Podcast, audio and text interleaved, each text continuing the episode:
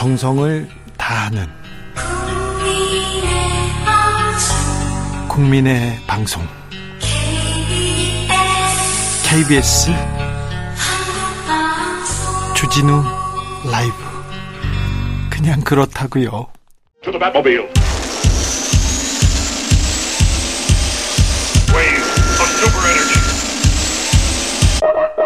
주 기자의 1분 종부세 완화하기로 여야 합의 윤 대통령 권성동 장재원에게 싸우지 마라 경고 이준석 새 비대위 막으려 또 가처분 신청 국민의힘 이준석 추가 징계 촉구 검찰 서해 공무원 관련 대통령 기록관 압수수색 오늘 주요 뉴스입니다. 중요합니다. 중요한데 오늘은 잠시 접어두고 하늘을 보세요. 완벽한 가을 하늘이 당신을 기다리고 있습니다. 여름은 감히 흉내낼 수 없는 하늘빛입니다. 깊은 빛깔은 광채가 나더군요. 나는 집안에 틀어박혀 가을 햇살처럼 소중한 것을 낭비하는 일을 견딜 수 없다. 작가 다니엘 호손이 말했습니다. 그래서 저는 오늘 경찰 조사 받으라는데 안 받겠다고 못 받겠다고 했습니다. 하늘이 너무 예쁘잖아요. 좀 나가세요. 좀 걸으세요. 사랑을 전하기에는 완벽한 날입니다. 지금까지 주기자의 1분이었습니다.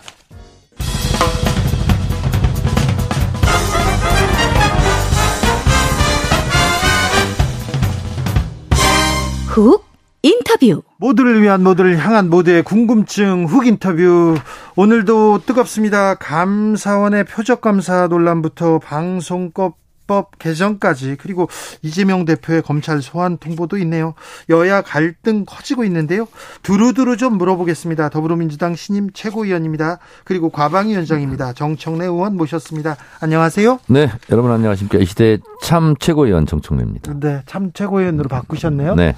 참 최고위원인 적이 있었는데요. 네. 문재인 대표 시절에 민주당의 최고위원이셨죠. 어, 2015년 네. 네, 전당대회 때 네. 어, 제가 2등 최고위원 네. 했었죠. 이번에 1등 최고위원. 네, 그렇습니다. 알겠어요. 그때는 어, 최고위원이었습니다. 그리고 뭐 민주 민주당의 핵심이었는데 컷 오프 되셨죠. 그때 음 이제 문재인 대통령 그 지키려다가 네. 음 당직 자격 정지 1년 네. 징계 받고 네. 그 여파로 공천 탈락 컷오프.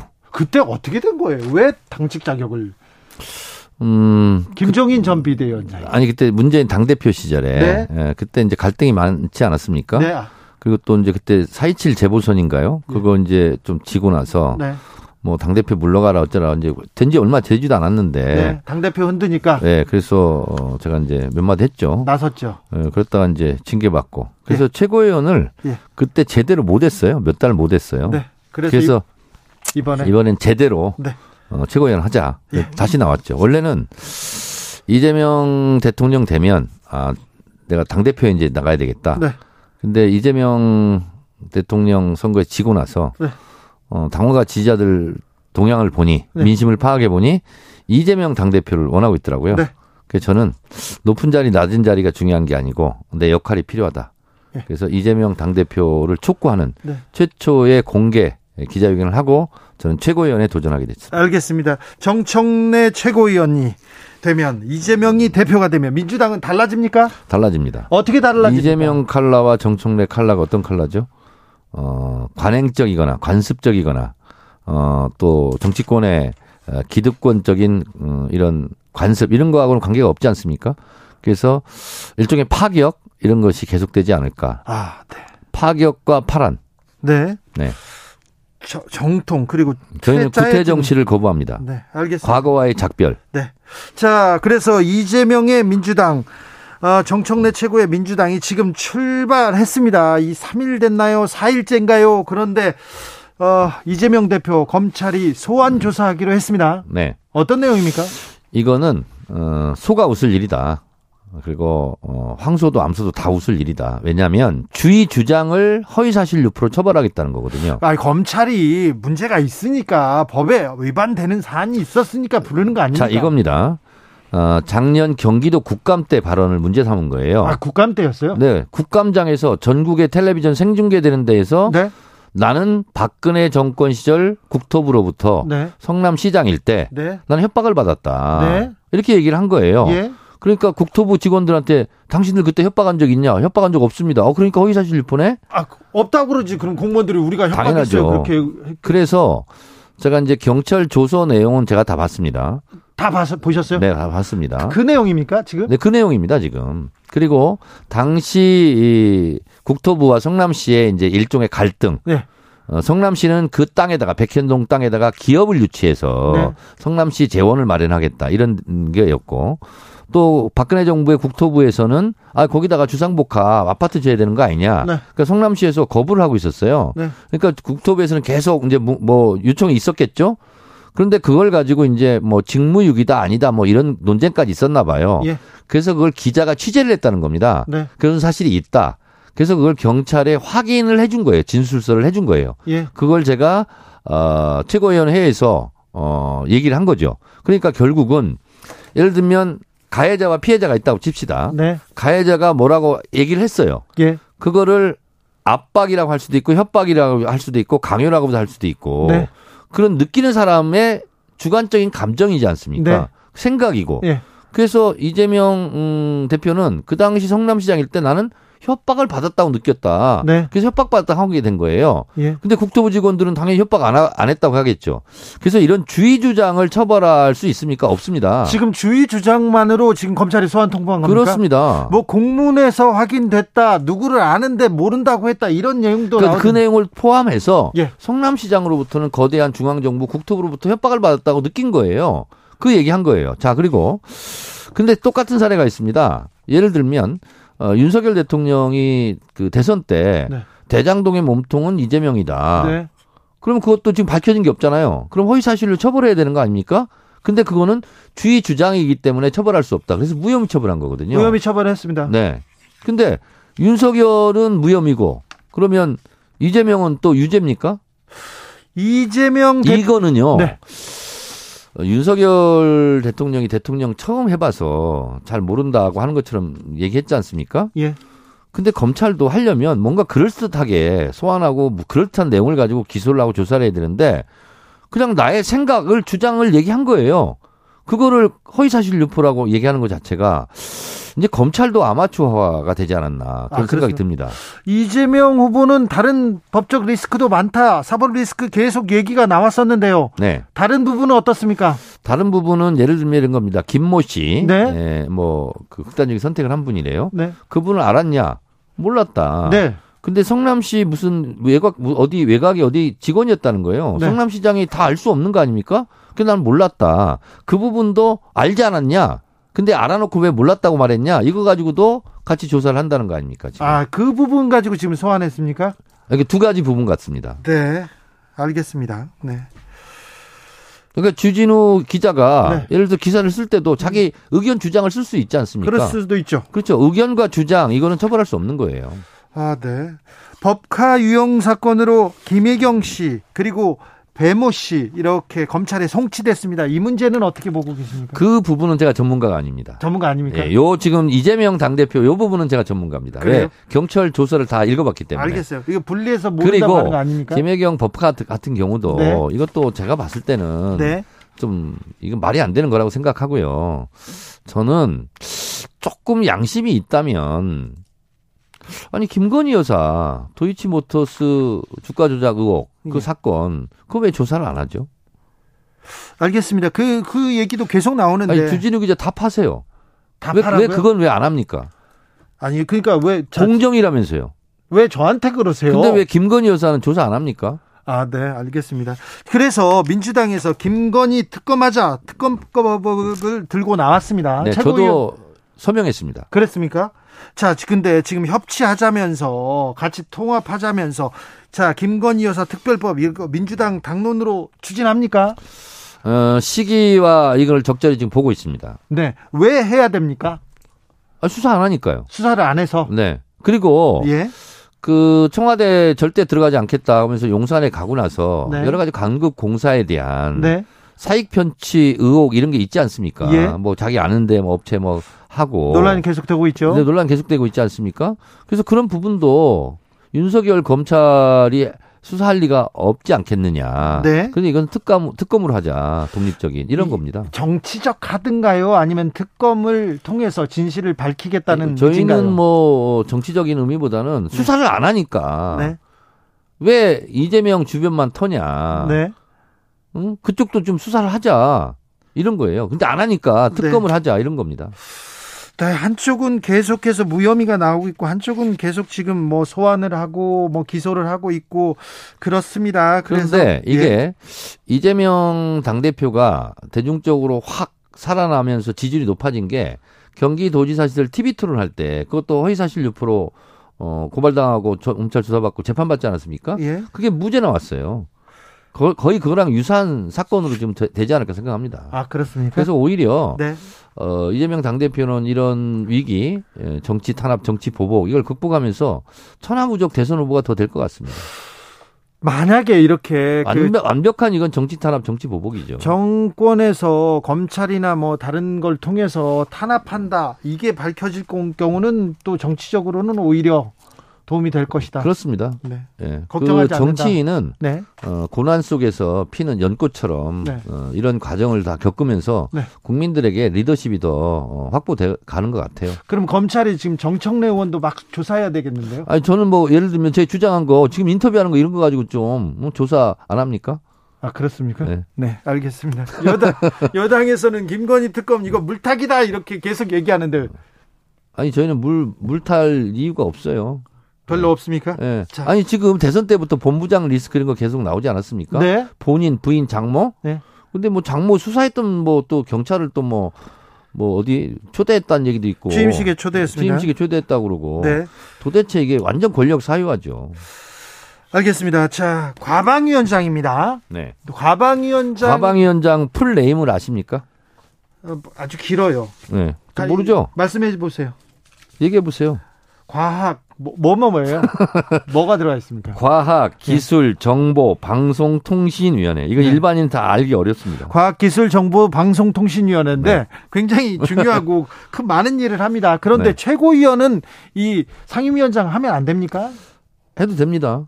해도 됩니까? 당원 당규 위반도 아니고요. 예. 법적인 위반도 아니고 예. 관례라는 건데 네. 관례도 없어요. 사실 최고위원 했던 사람이 상임위원장 뽑힌 적이 없어요 지금까지.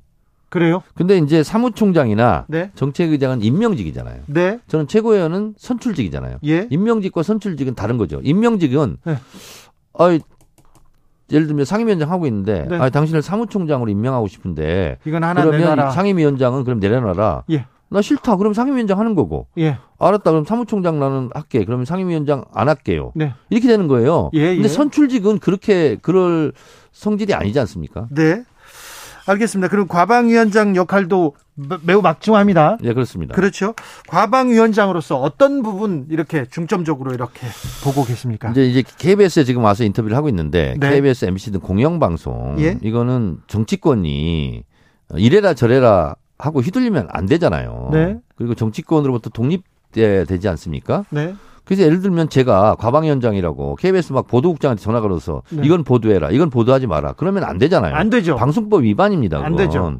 자, 그래서 여당이 되면 KBS를 MBC를 장악하고 싶은 생각이 들고 그 이유는 보도의 편의성 때문에 그런 거 아니겠습니까? 그렇죠. 그래서 그런 걸 원천적으로 차단하자. 네. 여당이든 야당이든 네. 방송에 개입하지 말고 네. 방송을 장악하려고 하지 말고 네. 방송을 통해서 정책 이득을 취할 생각을 아예 하지 말자. 네. 원천 차단하자. 여당이든 야당이든 얘든. 그래서 방송 장악 어그 유혹 예. 유혹을 원천 차단하자. 네. 그래서 여당이든 야당이든 방송에 관여하지 말자. 네. 그래서 방송은 방송인들에게 돌려주자. 예. 방송의 자유를 보장해주자.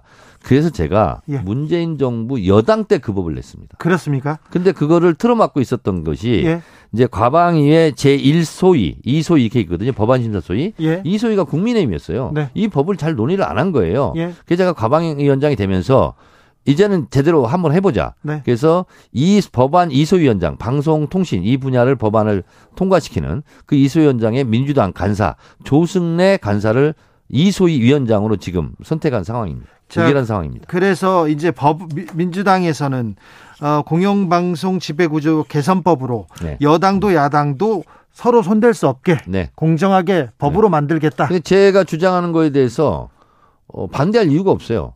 저는 방송장악 음모를 원천 차단하자. 아니다. 정청래 반대한다는 것은 그럼 방송장악 하자라는 것을 노고를 하는 거 아니냐. 네. 이렇게 저는 질문하는 겁니다, 지금. 그렇습니까? 네. 음, 국민의힘 권성동 그 원내대표는 지금 민주당이 지금 방송 장악하려고 한다. 정청래가 장악하려고 한다. 그러던데요. KBS가 정청래에 의해서 장악 당할 때도 아니고요. 네. 그리고 제가 그런 의도도 없고요. 네. 오히려 저는 그거 하지 말자고 지금 방송 음, 지배구조 개선 이 법을 제가 낸 사람 아닙니까? 네. 과방위원장인데 민주당 최고위원이에요. 그래서 겸직하면서 방송법 개정한다. 이렇게 하면 국민의힘에서 또 반대하는 거 아닙니까? 아니 그러니까 KBS 사장을 뽑을 때 예를 네. 들어서 국민의힘에서 미는 사람이 되면 네. 민주당이 반대할 거고 민주당이 미는 사장이 되면 또 국민의힘 반대할 거 아닙니까? 그렇죠. 그러니까 양쪽 다 개입하지 말자는 거예요. 제 법의 취지는. 아, 그렇습니까? 네. 자, 이거는 어, 그 KBS든 MBC든 언론한테 맡기자. 그 방송은 방송인에게 네. 맡기자 이거예요. 네. 왜 정치권에서 방송에 대해서 감나라 배나라 하냐? 네. 그리고 그런 법이 없, 없으니까 자꾸 유혹이 들지 않습니까? 네. 자꾸 군침을 흘리게 되고. 그래서 그런지 그래서 처음부터 네. 군침 닦자 이런 얘기예요. 군침 딱자법입니까? 네. 국민의힘 권성동 대표 원내대표 오늘은 김어준 봐준다면서 방심이 고발하겠다 이렇게 예고했습니다. 이 부분은 어떻게 보십니까? 김어준 교통방송을 뭘 봐준 거 어, 있어요? 방심위에서? 잘 다- 모르겠습니다. 다 주의 경고하고 다 필요할 조치를 다 한 걸로 알고 있습니다. 네, 그렇습니까? 네. 어, 감사원이 KBS에 감사를 시작했어요. 이거는 정현주 전 KBS 사장 쫓아낼 때 그 대자비입니다. 그때 검찰에 나섰죠. 그렇습니다. 그래서 2008년 그때도 KBS 앞에 와서 뭐 집회하고 시위하다가 또 경찰에 연행되기도 하고 제가 그건 너무나 잘 알고 있죠. 예. 그래서 그 감사원의 KBS 정현주 사장 제재 KBS 감사가 다 무혐의 나온 거 아닙니까? 예. 그리고 그때 신태섭 이사 쫓아낸 것도 다 복직되고 그리고 손해배상 다 받고 이렇게 했잖아요. 네. 어, MB 때 미디어 악법 날치기 처리 등, 어, 미- MB 정권의 언론 장악, 그, 그, 그 방식대로 똑같이 하고 있는 것 같은데, 네. 이거는 이미 다 사람들이 알고 있기 때문에, 네. 이제 당할 KBS도 아닐 겁니다. 그렇습니까? 네. 아무튼 그러면 공영방송 제도 선진화를 위한 큰 그림도 갖고 계십니까? 방송인에게 네. 방송을 자유롭게 맡기면 그게 선진합니다. 그렇습니까? 네. 정치권에 자꾸 개입하고, 네. 어, 간섭하고, 그런 것 자체가 방송을 죽이는 일이거든요. 네. 예를 들면 지금 우리가 어, 기생충이라든가 네. BTS 문화 강국이 됐지 않습니까? 네. 어디 어디부터 출발했냐면 김대중 대통령 때 문화 예술 정책에 대한 대전환이 일어나요. 그게 뭐냐? 지원은 하되 간섭을 하지 말자. 네. 그래서 지금 오늘날에 문화 선진국이 된 거예요. 문화 강국이 되고 예. 예전에 우리 클 때만 하더라도 맨날 홍콩 영화 보고 팝송 듣고 그랬지 않습니까? 그랬죠. 그 지금의 우리 대한민국의 2030 젊은이들은 다 국내 가요 듣고 국내 영화 보지 않습니까? 네. 그게 그렇게 기반이 된 것이 김대중 대통령 때 지원을 하되 간섭을 하지 말라. 네. 이런 문화 정책의 대전환이 있었던 것처럼 네. 방송 정책에 대한 대전환, 네. 지원을 하되 간섭을 하지 말자. 알겠습니다. 여든 야든 그렇습니다. 서로 장악하려고 안 한다. 네. 네. 침 안 묻힌다. 네. 알겠습니다. 침 닦자. 침 닦자. 네. 네, 안 묻힌다가 아니라 네. 침 닦자. 정청래 침 닦자 법으로 제가 생각하고 있겠습니다. 한동훈 법무부 장관이 저 법을 시행령을 통해서 이렇게 무력화시킨다, 이런 꾀를 낸다, 이런 얘기가 계속 나오는데 네. 여기에 대한 입장은 어떠세요? 솔직히 저는 한동훈 법무장관 그 이름조차 제 입에 오르기 싫습니다. 왜요? 네, 그냥 그래요. 그 뭐 거리도 안 되고. 근데 어쨌든 순천자는 흥하고 역천자는 망한다. 그리고 국민을 이기는 정권이 없고 국회의원은 국민을 대표하는 대의기관 헌법기관 아닙니까? 네. 국민을 대신해서 물어보는 거예요. 그런 국회의원들에게 계속 이겨먹으려고 하는 미운 일곱 살처럼 하는 거 국민들에게 나중에 네. 큰 심판을 받을 겁니다. 네. 그 얘기는 그 정도 하죠. 알겠습니다. 100일 넘은 지금 윤석열 정부, 윤석열 정부 무능력하다는 얘기, 비판, 그런 비판 많습니다. 국민 무능력은 너무 좋게 얘기하는 거고요. 네. 어, 사실상 대통령 부재 상태 아니냐. 부재 상태요? 네. 뭐 이런 정도로 의심을 받을 정도로 대통령이 하는 일이 뭐가 있습니까 지금? 자, 국민의힘에서는 서로 권력 투쟁하고 있지 않습니까? 공천권인지 대표권을 놔두고 계속 싸우기만 합니다. 네. 근데 민주당은 또 민생을 위해서 뭘 했냐, 뭘 하고 있냐, 잘 모르는 사람들이 있습니다. 좀 저희가 이제 달라져야 됩니다. 대선 때는 본부장 리스크 얘기했지 않습니까? 예. 거기다가 이제 국민의힘은 국가수 리스크까지 추가가 된 거예요. 그게 뭡니까? 본부장 플러스 국가수 리스크. 국민의힘의 내분 사태. 네. 그리고 과거 퇴행, 예. 그리고 정치보복 수사. 네. 그래서 국가수라고 제가 이름을 줬어요. 이쪽 하나 만들어 오셨군요. 네. 네. 알았어요. 그렇습니다. 네. 그리고 이제 저희 더불어민주당은 어, 아직 완성돼서 발표 단계는 아니지만 네. 어쨌든 정치보복 야당 탄압 이거를 분쇄하기 위한 네. 어, 투쟁 기구 하나 만들고요. 그리고 또 민생도 챙기죠. 또 하나는 돼요. 민생을 챙길 수 있는 민생 네. 실천 이런 특별 기구를 또 하나 만들 겁니다. 그래서 양날의 칼로 어, 윤석열 정부와 맞서 싸울 것입니다. 네. 아, 민주당도 반성하고 쇄신해야 됩니다. 더 잘해야 됩니다. 어, 그렇습니다. 제가 전당대회 때문에 전국을 돌지 않았습니까? 네. 근데 당원들이 지금 77.7%로 역대 최강의 대표를 만들지 않았습니까? 네. 97년도에 김대중 대통령이 대선 후보 전당대회 때 77.5%를 얻었더라고요. 네. 근데 이재명 당대표는 김대중 당시 대선 후보, 김대중 총재보다 지지율이 더 높아요. 이 당원들이 똘똘 뭉쳤다는 거고요. 네. 근데 당원들은 이렇게 얘기하더라고요. 아니 윤석열과 싸울 시간에 왜 이재명과 싸우느냐? 예. 윤석열 비판할 시간에 왜 이재명 공격하느냐? 이재명을 중심으로 똘똘 뭉쳐라. 네. 그리고 확 달라진 당의 모습을 보여라. 네. 음, 그런 요구대로 어, 최강의 이제 당 대표가 됐고 또 미력 하나면 저도 이제 최고위원이 됐고 네. 그래서 확 달라진 네. 어, 민주당의 모습을 어, 계속 선보이겠습니다. 확 당원 당원과 지지자들은 네. 최고위원회 몇 번 했지 않습니까 공개회 네. 이제야 민주당 같은 모습을 보이고 있다 이렇게 당원들은 굉장히 지금 좋아하고 있습니다. 정청래 왔다고 이제야 좋아한다고요? 아니 저 때문에 그런 게 아니고 너무 그런 거 아닌가요? 아닙니다. 제 얘기를 한 게 아니고요. 네. 어, 당의 모습이 일신 우일신했다. 네. 자, 어떤 점이 부족했어요, 민주당이 지금? 반성 반성할 점은 하나 얘기하고 이. 이거죠. 네. 180석이나 줬는데 뭐 했냐. 그렇죠. 이겁니다. 그러니까 많은 국회의원들과 당원들의 마음이 거리가 노- 너무 멀어요. 그러니까 네. 국회의원들의 마음 의심과 당원들의 마음 당심, 의심과 당심의 거리가 너무 멀거든요. 예. 근데 어, 국회의원들은 아, 우리가 너무 개혁해서 진 거 아니야? 이런 거고 당원들은 개혁을 뭘 했는데 그래서 덜 개혁해서 진 거다. 네. 당원들이 이렇게 생각하고 있습니다. 그래서 180석의 효능감을 당원과 지지자들이 못 느꼈기 때문에 저는 대선도 지선도 졌다 이렇게 보고 있, 기 때문에 180석의 위력을 효능감을 보여주는 것 그것이 당원과 지지자 민주당을 지지하는 국민들의 바람 아닌가 이렇게 생각합니다. 여기까지 들을까요? 민주당 신임 최고위원 정청래 의원이었습니다. 감사합니다. 네, 고맙습니다. 정치 피로, 사건 사고로 인한 피로, 고달픈 일상에서 오는 피로. 오늘 시사하셨습니까? 경험해 보세요. 들은 날과 안 들은 날의 차이. 여러분의 피로를 날려줄 저녁 한 끼 시사. 추진우 라이브.